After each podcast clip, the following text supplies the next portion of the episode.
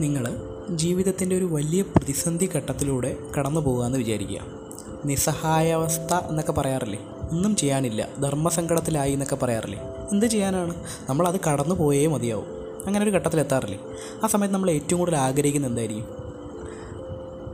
ഒരു സുഹൃത്തിന്റെ സാമീപ്യം. ചിലർക്ക് ബുക്ക് വായിക്കുന്നതായിരിക്കാം. ചിലർക്ക് സിനിമ കാണുന്നതായിരിക്കാം. ചിലർക്ക് മറ്റെന്തെങ്കിലും ജോലികൾ ഏർപ്പെട്ട് അതിനെ മറക്കുന്നതായിരിക്കാം. അങ്ങനെ പല പലർക്കും പല രീതിയിലായിരിക്കും അതിനനുഭവപ്പെടുന്നത് എന്നാലും ഒരു സുഹൃത്ത് അത് കേൾക്കാനായിട്ട് വന്നിരിക്കുക അയാളോട് കാര്യങ്ങൾ പറയുക പോട്ടെ എല്ലാം ശരിയാവും. എല്ലാം ശരിയാവും ശരിയാവാണ്ട് എവിടെ പോകാനാണ് എന്നൊരാൾ ആത്മാർത്ഥമായിട്ട് പറയുക. എന്നൊന്ന് ചിന്തിച്ച് നോക്കിയിട്ടുണ്ടോ? എന്ത് മനോഹരമായിരിക്കും അല്ലേ? ആ ഒരാളും നമ്മളും തമ്മിലുള്ള ഒരു ആത്മബന്ധം ഈ പ്രതിസന്ധി ഘട്ടം കഴിഞ്ഞാലും അതേ രീതിക്ക് തന്നെ അല്ലെങ്കിൽ അതിനേക്കാൾ മുകളിൽ ഉണ്ടാവും കൂടെ. ശരിയല്ലേ? എന്നാൽ ഈ പറയുന്ന സുഹൃത്ത് ഒരു സന്യാസിയായിരുന്നെങ്കിലോ?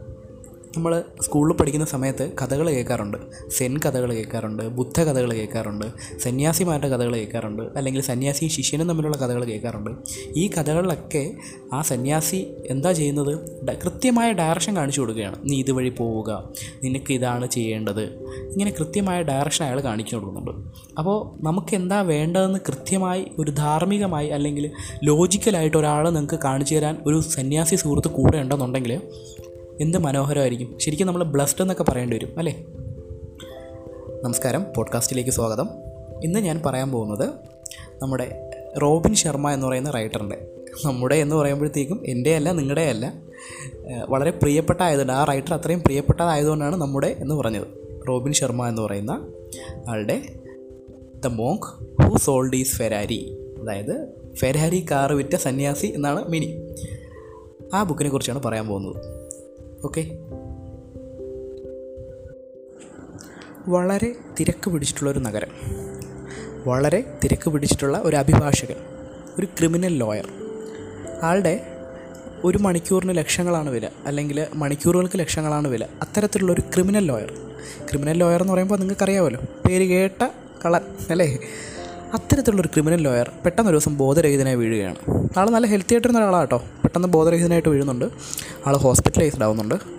ഹോസ്പിറ്റലിൽ കുറേ കാലം ആളിങ്ങനെ ജീവിക്കുന്നുണ്ട്. ഹോസ്പിറ്റലിൽ അറിയില്ല അയാളുടെ സമയത്തിന് അത്രയും വിലയുള്ള ഒരാൾ ഹോസ്പിറ്റലിൽ അയാൾ ചിന്തിക്കുക പോലും ചെയ്തിട്ടുണ്ടാവില്ല. ഹോസ്പിറ്റലിൽ ഇങ്ങനെ ചിലവഴിച്ച് കൂട്ടുകയാണ്. പെട്ടെന്ന് അയാൾ ഡിസ്ചാർജ് ചെയ്യുന്ന സമയത്ത് അയാളെ കാണാതാവുകയാണ്. അയാൾ വീട്ടിൽ പോയിട്ടില്ല. അയാൾക്ക് മറ്റ് തിരക്കുകളൊന്നും പോയിട്ടില്ല. അയാൾ പെട്ടെന്ന് അപ്രത്യക്ഷമാവുകയാണ്. അയാളുടെ ജൂനിയേഴ്സ് എല്ലാം അയാളെ അന്വേഷിച്ച് കിടക്കുന്നുണ്ട്. പോലീസ് അന്വേഷിച്ച് കിടക്കുന്നുണ്ട്. അയാളെ കിട്ടുന്നില്ല. വർഷങ്ങൾക്ക് ശേഷം അയാൾ തന്റെ പ്രിയപ്പെട്ട ജൂനിയറിനെ തിരിച്ചു കാണാൻ വരികയാണ്.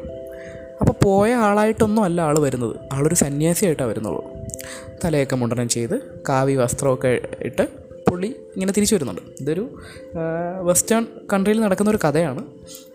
പുള്ളി ഇന്ത്യയിലിട്ട് പോയിട്ട് തിരിച്ചു വരിക എന്നുള്ള രീതിയിലാണ് വരുന്നത് കേട്ടോ. സന്യാസിയായിട്ട് ഇന്ത്യയിൽ പോയിട്ട് തിരിച്ചു വരിക എന്നുള്ള രീതിയിലാണ് വരുന്നത്.